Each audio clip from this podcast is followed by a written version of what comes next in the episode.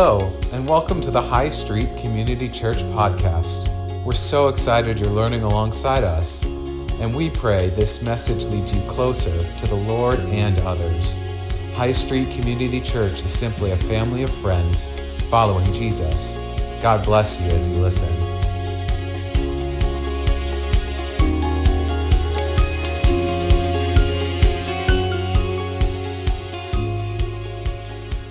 Good morning. There's times when I wanted to just keep singing. And I'm like, oh, but I have this message I want to give. You're putting me in a lot of tension there, buddy. Uh, thanks for leading us. So, um, we're in our second week of small groups, as Lenny referred to. And if you haven't joined a group, I'd like all of our leaders to stand up so you can see these are people that are leading. So if you're leading a small group, go ahead and stand up. Some of them are up, they're all over the place. And these groups, first give them a hand, they're serving us. You can sit down. So there's groups back there in the cry room. There's a group right up in here. There's uh, college, you're in there in the fireside, high school and uh, uh, junior high you guys, I don't know if you're going to go anywhere because the van is still in process. Um, there's a group there in the boardroom. There's a group in my office. There's a couple of groups in the ACE. And so if you're not in a group, look for one of those leaders and say, hey, where's your group at? I'd love to meet with you. Or when the service is over and around 11 o'clock, just wander around the campus and find a spot of some inviting people and join those groups. I will walk around and check in on the groups because some groups might be too small and we might want might want to merge them, or a group might be too big, and I might take a few of you and say, "Hey, join another group." Get our groups a little bit balanced out. Your leaders have these little chips. How many of you got chips? Okay, if how many of you want a chip? You don't have one yet, huh? Okay, check in with your leader. Kids, you can get some of these. You'll get these from your teachers because I don't want to just throw them out there and say, oh, whatever. I want your leaders to say, hey, do you want to um, endeavor to walk with us as we say, what does it mean to follow God with everything? What does it mean to love God with everything, love our neighbors? And so we want to do that in community. We'd love to have you have those reminders. How many of you found this a challenge to carry in your pocket this week? Any of you, anybody lose it? I lost them many times and grabbed another one from the box. And then I found them anyways, the point of that is not, there's nothing special in this little token except it's just to remind us, oh, this is what I'm trying to devote my life to loving God. And I want to remember the things that God put on my heart. So it's just a little token to help us remind, uh, remember what we're going through um, as a church. The main point, what's the main point of all in? It's just to love God with everything. And last week we looked at loving God with your heart. Another way to say that is with your will or with your spirit. Your heart is the control center of your, um, of your life. And so God starts really in the most intimate, small, I don't know, most centered, focused part of you as a person and challenges us, invites us, calls us to say yes to Him with that control center. That's what we talked about last week. What could be more than choosing to love God with your heart? I'm glad you asked. There is more. and so, I'd like us to read, if you would, again, pull out your Pew Bibles to Luke chapter 10. And we're going to read this very familiar verse, which, even though it's familiar, doesn't mean that we've nailed it or that we can't be reminded and encouraged by it. Page 1105. And we're going to read verse 27 out of chapter 10. I'm going to read it out loud together. Uh, a question was posed um, what do I have to do to inherit eternal life? And, you know, in other words, to have life not just now, but forever. How do I get that? And Jesus said, Well, what's written in the law? You know, what do you read in the Bible? How do you read it? And he, verse 27, let's read together. And he answered, You shall love the Lord your God with all your heart, with all your soul, with all your strength, and with all your mind, and your neighbor as yourself. Today, we're going to look at loving God with your soul. And before we dive into that, as has become a habit for us, is I want to pray because even though we've invited God's presence here and we ask for Him, we worship Him, I want to specifically ask for His help in teaching us how to love Him with our souls. So join me as I pray.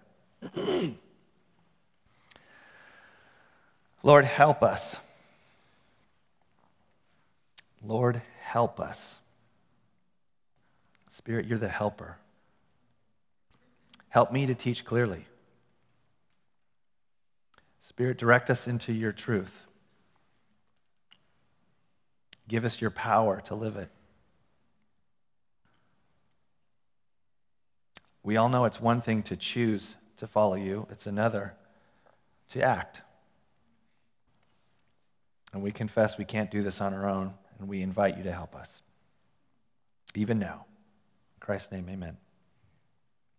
So, the soul. Um, we're going to look at another one of those Bible project videos. And you don't know this, but when, um, when we made the decision to say, let's do this all in series, and let's look at this passage of what it means. You know, what's the most important thing? Is to love God with everything you got and love your neighbor as yourself. That's the most important thing. So as I charted out these messages and began working on them, um, lo and behold, on my uh, Instagram feed, I started getting these videos from a, a, a ministry I follow called the Bible Project, and it starts saying, "Hey, we're going to do a video on what it means to love God with your whole heart." I'm like, "Oh, yes, you are," and I'm going to show in church. And this is the one on the soul. And they were just, it was so good. I mean, you, you have to like these, they're great videos, but like, it was really a confirmation to, for me to go, wow, we're working on this. And a really great organization has put time and energy and good theology and work into helping to teach. And what they do, uh, from a pastor's perspective, they teach more in the three or four minutes that we watch these videos than I can do in a half an hour. They, they do it so well. And then adding the visuals helps us, helps us learn. So go ahead and roll that video. And don't say it's the wrong video because it's the same intro each time. Evening, Jewish people have prayed these well known words as a way of expressing their devotion to God. They're called the Shema. Hear, O Israel, the Lord is our God, the Lord is one. And as for you, you shall love the Lord your God with all of your heart, with all of your soul, and with all of your strength. We're going to look at the word soul. The Hebrew word is nephesh. It occurs over 700 times in the Old Testament. The common English translation of this word is soul, and that's kind of unfortunate. Here's why. The English word soul comes with lots of baggage from ancient Greek philosophy. It's the idea that the soul is a non physical, immortal essence of a person that's contained or trapped in their body to be released at death. It's a ghost in the machine kind of idea. This notion is totally foreign to the Bible. It's not at all what nephesh means in biblical Hebrew. The most basic meaning of nephesh is throat. Like when the Israelites are wandering in the wilderness, they're hungry and thirsty, and they say to God, We miss the cucumbers and melons we had in Egypt. Now our nephesh has dried up. Or when Joseph was hauled off into slavery in Egypt, his nephesh was put into iron shackles. But nephesh doesn't only mean throat. Since your whole life and body depend on what comes in and out of your throat, nephesh could also be used to refer to the whole person. Like in Genesis, there were 33 nephesh in Jacob's family, that is, 33 people. In the Torah, a murderer is called a nephesh slayer, and a kidnapper is called a nephesh thief. On the first pages of the Bible, both humans and animals are called a living nephesh, and if the life breath has left a human or animal, the nephesh remains. It's just called a dead nephesh, that is, a corpse. So, in the Bible, people don't have a nephesh, rather, they are a nephesh, a living, breathing physical being. Now, that might surprise you because most people assume the Bible says the soul is what survives apart from the body after death. And while the biblical authors do have a concept of people existing after death, waiting for their resurrection, they rarely talk about it. And when they do, they don't use the word nephesh. So even though nephesh is often translated as soul, the Hebrew word really refers to the whole human as a living physical organism. In fact, this is why biblical people can often use this word to refer to themselves. And gets translated me or I. Like in Psalm 119, most translations read, Let me live that I may praise you. In Hebrew, the poet literally says, Let my nephesh live that it may praise you. By using nephesh, the poet emphasizes that their entire being, their life and their body, offer thanks to God. In the Song of Songs, the young woman constantly refers to her lover as the one my nephesh loves. And of course, love isn't just an intellectual experience, it's an emotion that activates your whole body, your entire nephesh. This helps us understand the brilliance of other biblical poets who could combine multiple meanings of nephesh in one place. Like in Psalm 42, we read, As the deer pants for the water, so my nephesh pants after you. My nephesh thirsts for the living God. So, on a physical level, your throat can be thirsty, like a deer's, but then that physical thirst can become a metaphor for how your whole physical being longs to know and be known by your Creator.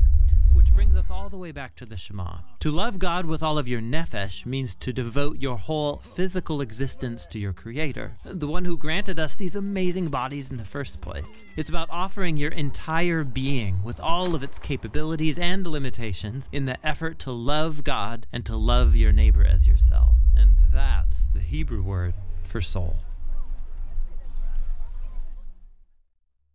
That.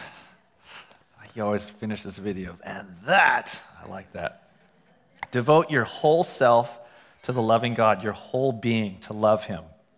And, and I'm seeing this pattern when, when we read the scripture that says, Love God with all your heart, your soul, your mind, your strength. We're starting small in your heart, not necessarily small, but just like focused. And then it's now out to my physical body. Take your body, use your body, your nephesh, and love God, fully devoted to God. So, with that concept in mind, there are so many scriptures that we could look at. I'm just going to pick, I don't know, four or five to go through, but the Bible is loaded with this, and God has a lot to say with us loving um, Him with our bodies. I first want us to look at uh, Romans chapter 12, verses 1 and 2. And this would be a good use of your nephesh, of your body. Romans 12, verses 1 and 2. I appeal to you, therefore, brothers and sisters, by the mercies of God, to present your bodies as a living sacrifice, holy and acceptable to God, which is your spiritual worship. Do not be conformed to this world, but be transformed by the renewal of your mind, that by testing you may discern what is the will of God, what is good and acceptable and perfect. so, some thoughts here, and I've talked about this passage before. But when you think of your body, one of the one of the probably the only best thing you could do is just to say, I'm going to die. I'm going to sacrifice. But it's to be a living sacrifice. See, you could, I suppose, die for God, but then you're not able to serve Him. You're just going to be with Him. So the scripture, Paul teaches us here offer yourself as a sacrifice. Say, okay, I'm done living for myself. Now I'm going to be a sacrifice for God. That's, that's what this is, is a living sacrifice. So you do that with your body, not just yourself, but your, offer, offer your bodies as a living sacrifice. It's an act of worship. Worship gives worth. You show the worth to God. And it's ongoing and you're useful. Now, the two words that pop out here that I've talked about before that I really think are helpful to us is do not be conformed to this world. Remember when we talked about conformed? The world would like to smash you into a mold to press you into a certain size and shape. Usually there's a uniformity to it. So it's saying, don't be conformed to this mold, instead, be transformed. And that's the invitation God has for us. He says, I'm not going to press you down and squish you into everything being exactly the same. He's going to water us, farm us, cultivate us, shape us, and we're going to bloom and be transformed. You know, the, the idea of a caterpillar becoming a butterfly or a seed becoming a tree. That's what God is after. He wants us to develop and become who He's called us and made us to be. And the world, with its pressures, wants to press down, which can't feel very good, into this form, be all the same. You, you get the sense here? And God's saying, hey, sacrifice yourself. Let me have my way with you, and you'll blossom and become all that, you've, that I've destined you to be. so, first thing we can do with our bodies is offer them to God as a living sacrifice. And then there's some more scriptures. 1 Corinthians. Thank you. I have a little scratchy this morning. 1 Corinthians, um, I think it's chapter 6. I didn't write the chapter in here. Verses 18 to 20. Yeah, 6. Ah. Flee from sexual immorality. Every other sin a person commits is outside the body, but the sexually immoral person sins against his own body. Or do you not know that your body is a temple of the Holy Spirit within you, whom you have from God? You're not your own, for you were bought with a price. So glorify God in your body. Flee sexual immorality. Scriptures just tell us because this sin is against our body. It's like punching yourself in the face. this kind of sin you don't want to, you don't want to do any kind of sin, but this sin, this one's unique. It's against your own body. And the instructions are to flee. You remember the story of Joseph with Potiphar's wife? And he didn't debate, he didn't think about it, he didn't try and, re- he just, he actually took off without his clothes. He was like, I'm out of here. He did instantly. That's, that's our encouragement when you're tempted, especially in our world. There are so many temptations. Our world, at least in our culture, is set up in such a way that there's just temptation everywhere. And so the instruction is to flee. And the encouragement, the, the truth here is your, your body is where God lives. The, your body's a temple of the Holy Spirit. And the pictures, I was working on this, again, looking at it this morning, I thought, what if we just left a bunch of trash in the sanctuary? because we come sometimes think of our sanctuary as a place for certainly where to worship God, but kind of like a temple. You just brought in like a bunch of McDonald's trash and threw it on the ground. Imagine like filling this room with a bunch of garbage. That's what the picture is. Why would you trash God's temple? By doing this. And by the way, the reminder you were purchased, you're not even your own. Matthew 6, 22. Another, this gets a little bit more specific on our uh, part of our bodies. Um, so that one was a poor use of our body. Um, here's where, where, where we see that we have a choice Matthew 6 uh, 22. The eye is the lamp of the body. So if your eye is healthy, your whole body will be full of light. But if your eye is bad, your whole body will be full of darkness. If then the light in you is, in, is darkness, how great is the darkness? Now listen to the context here, the next verse. No one can serve two masters, for either he'll hate one and love the other, or he'll be devoted to one and despise the other. You cannot serve God and money. So, this is just illustrating that we have a choice. The eye is the lamp of the body. You have good eyes, and we're not talking about just physical eyes here, but how are you using your eyes? Then you have health. If you're using your eyes, and you can look at the passage I read before, if you're using your eyes for lust or envy or greed, and there's a big long list of how are you using these eyes? They're a tool. If you're using them and you get habitually using them for, for um, sin, you're going to have darkness in your whole life. We, we've all experienced this. It's terrible. Versus train your eyes to look for the good in people.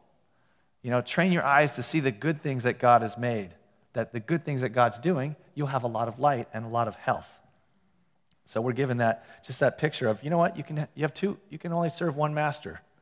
Can't serve two. And that gives us a choice. And then probably the biggest, I would say, comprehensive passage on this topic, Matthew 25, uh, 14 to 30. I'm not going to read this passage, but it's a parable Jesus tells about stewardship. And, and God gives us different, uh, you know, the owner in this place gives, gives people different things, and some, one guy buries it, another one, a couple people double their profits. And the, the idea is God has given us all different things. One of the things that God gave you is your body. Are you a good steward? Do you take care of it? You know, as, wow, this is on loan from God. I'm going to take good care of it. Or do you use it for God's glory? That's the question here. When it comes to stewardship, He's going to call us all into account did you use what I gave you for my kingdom? Did you take care of it? So now more the this is the part I enjoy is the practical part of a sermon. What are some ways that we can be good stewards of our nephesh? I um I came across a, an email. You know who this, this pastor is? Rick Warren. He wrote the Purpose Driven Life. He actually graduated from the same high school as me, Ukiah High. He wrote this Everything you have is a gift from God. Most of us are accustomed to looking at our money, our talents, and our time as a gift. We're like, yeah, those are gifts from God. However, stewardship is much more. God wants us to manage every aspect of our lives in a way that will maximize our influence. That includes how we take care of our bodies. Honestly, I didn't pay attention to my health for years, but I had an epiphany a few years ago. I realized that my health could limit my ministry, and I needed the energy to do what God was calling me to do. See, at this time when he wrote that, he had this big thing called the Peace Plan, and how their church, very influential church, he's a very influential pastor, and they had this plan to actually do these things all over the world.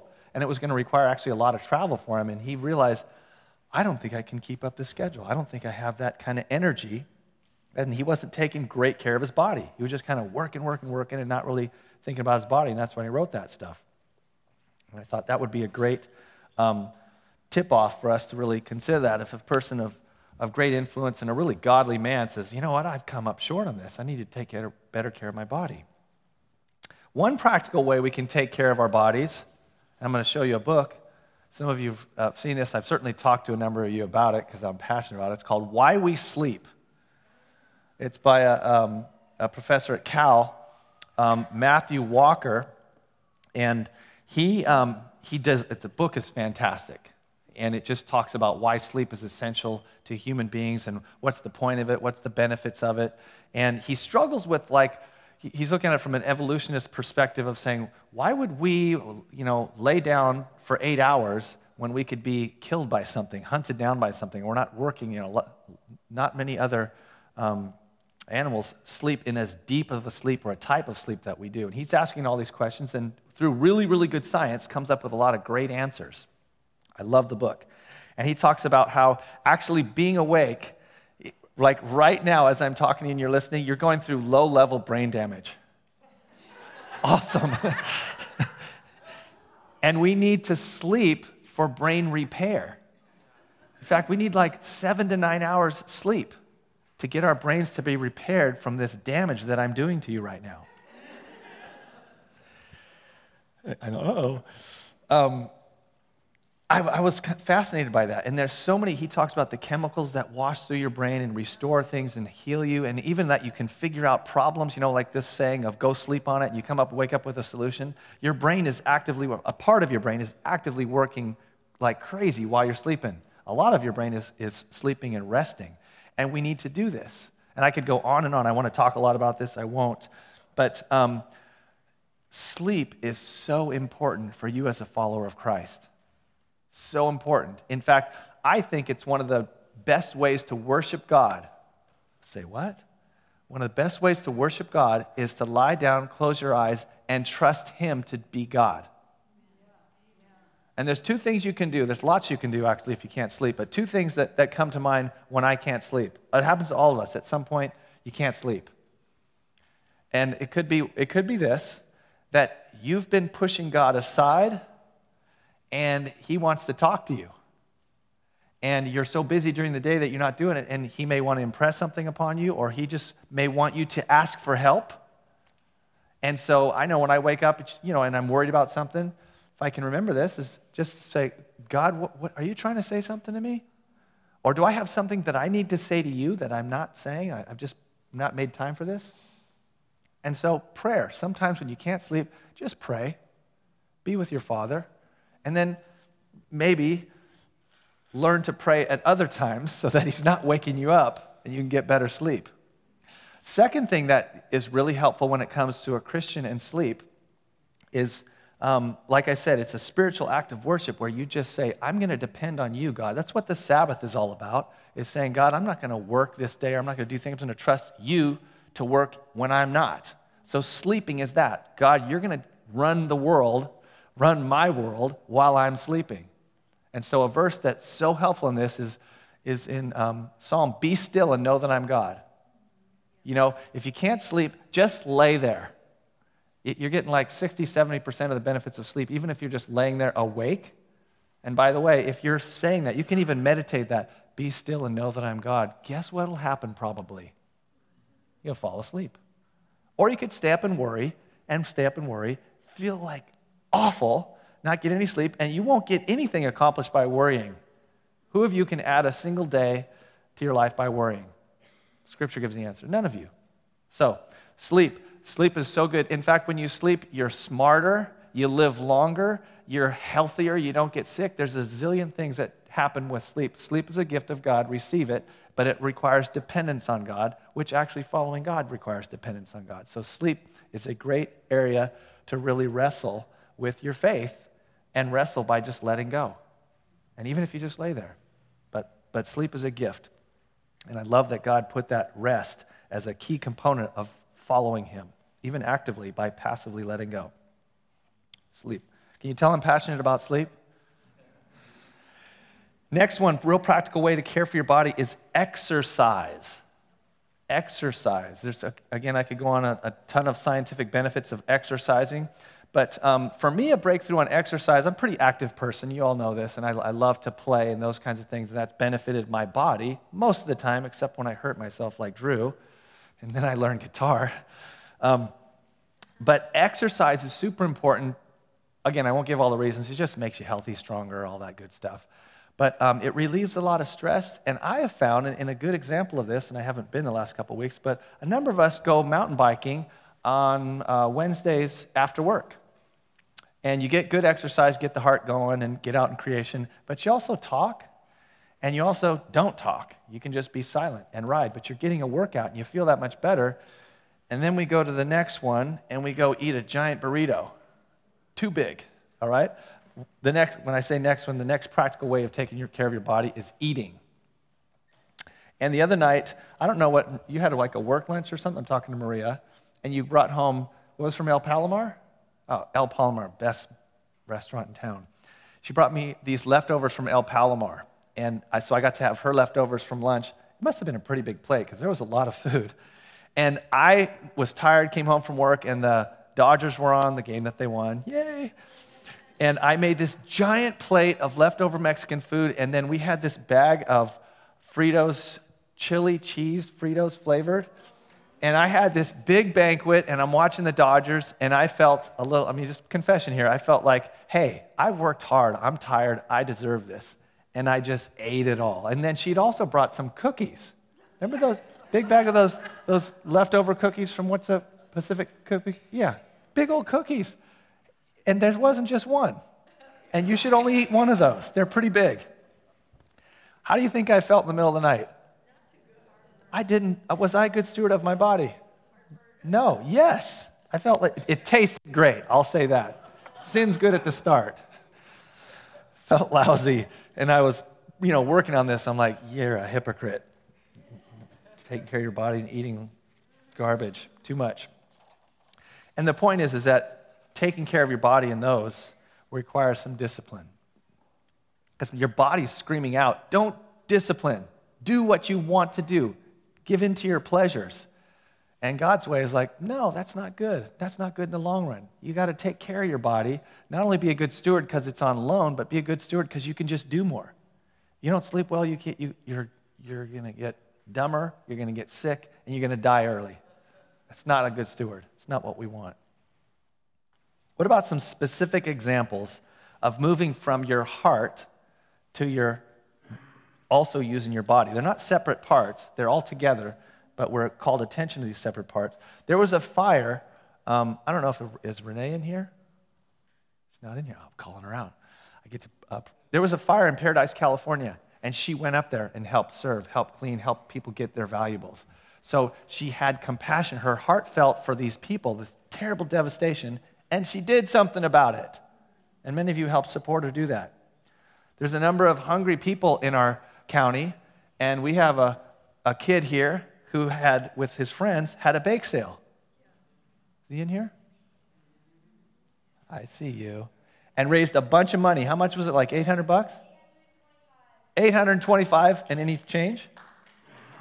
And 25 cents. So he's not just thinking about hungry people and feeling in his heart and even deciding in his heart, I'm going to love these people. He's thinking, I'm going to do something about it, right? See, he's using his body, not just his heart. He's loving God with his body. What about when the youth go down to Mexico? I can't think of a better way. In fact, that's what's so so much genius about going to Mexico is you actually physically go somewhere and you get dirty you know, pounding nails or playing with kids in the dirt, what all this stuff, and your whole body is involved and your heart gets captured. Some kids, some students go and they don't have a heart for the ministry, they're just going on the trip, and then their heart gets captured. Others are like, I want to serve, I want to love people, and then their body is involved too. You see how these are going together. Love God with your heart and your nephesh, your soul, with everything. I want to give you three um, encouragements. These are kind of pastoral words. Your pastor's going to say, okay, I've challenged you. Actually, God has challenged you in His scripture to take good care of your body, use it for good things as a living sacrifice. Let Him blossom you. Don't use your body to do these things that lead unto death. Use your body. Let me give you three encouragements that you should know in the context of this. The first one is do this with God's strength. You cannot lift yourself up by your own bootstraps. Do this with God's strength. This morning, I was um, when I woke up real early, before it was light, I was reading in Psalm, and I was in Psalm 119, and it just noticed, knowing I was going to preach on this, I noticed these verbs when we're crying out to God, how much it was dependent on God's help to do these things. The psalmist writes, Teach me, O Lord, the way of your statutes. You know, I will, and I will keep it to the end. Give me understanding that I may keep your law and observe it with my whole heart. Lead me in the path of your commandments, for I will delight it. Incline my heart to your testimonies and not to selfish gain. Turn my eyes from looking at worthless things and give me life in your ways. Confirm it to your servant, your promises that may be feared. Turn away from the reproach that I dread, for your rules are good. Behold, I long for your precepts in your righteous. Give me life See, what's unique about God is He's not saying, do this thing, and then He walks away and see if you did it. He says, do this thing, and then there's a verb that shows up in Greek. It's this really long word, and I've talked to you about it before, called sun anti lambano. One word. They just took like three words and connected them together. You know, I, don't, I wish we could do that sometimes. But sun anti lambano. And we were told about a picture of it this morning. Sun anti lambano means while someone's laboring, you come alongside and you help them, or sometimes you actually even pick them up and carry them. Right? And Lenny talked about Marty with Joanne, that she's holding her the whole time. That's coming alongside. And so we're going to labor, we're going to endeavor to follow Jesus, we're going to love God, and the Spirit, upon invitation especially, comes alongside, lifts us up, and carries us. That's what the call is. You don't do this on your own, you do this with God's power. Sun anti lambano. Ask for God's help. First one, do this with God's strength. The second one, do it for God's kingdom. What's your motivation? For yourself to look good? No. The motivation is to bring God's kingdom on earth. That's why we're doing this. And then do this together. Do this together. That's what I love about the mountain biking. I like to go bike by myself and be by myself, but there's something about doing life together, exercising together. Food, most of the Bible you read, there's actually a lot in the Bible about food, and it's almost always together. Food and fellowship go back. You want to get to know someone? Have a meal with them. Life is to be done together, which brings us to communion. It's even in that word, communion. And as we talk about, okay, I want to love God with my heart, I want to love God with my body. I've been noticing this as I'm working through this and I'm trying to live this out. It feels like it's getting harder and harder. I feel like the decision to follow God, like, yep, I'm on board, and then the actual practice of it, I'm finding I'm, af- I'm messing up. And I need help. And I can't do it by myself. And that's the invitation. That's even the invitation of taking communion. We take it together in the same room together. Another thing about communion with regards to thinking about the soul, the nephesh, the body, is that communion isn't something that I just read a passage and then you mentally, even in your heart, assent to it like, yeah, I agree with that. Communion, you take part with your body. You taste the bread, you drink of the cup, and you're remembering his body. So the soul, the nephesh, is involved when we take communion. Let's pray.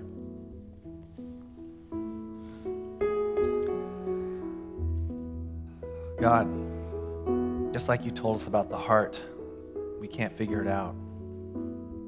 Our bodies, we can't rein them in. But we invite you to come up alongside of us and carry us as we struggle, as we work, as we strive. We present our bodies as living sacrifices the very picture of Jesus on the cross, an actual physical and spiritual sacrifice, is our model. And He's who dwells inside of us. So we pause before we remember you in communion and we just look at our lives. We ask your Spirit to reveal areas of sickness, of sin, of mistakes, where we've chosen darkness instead of your light. And we're confident that as we confess these, that you're faithful and just to forgive us.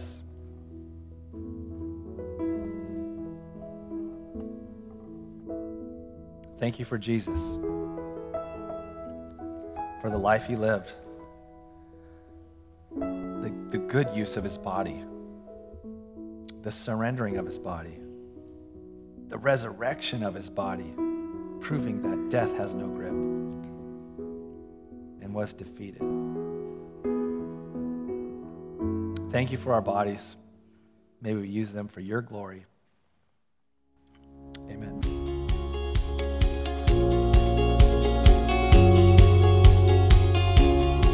Thank you for listening to the High Street Community Church weekly message.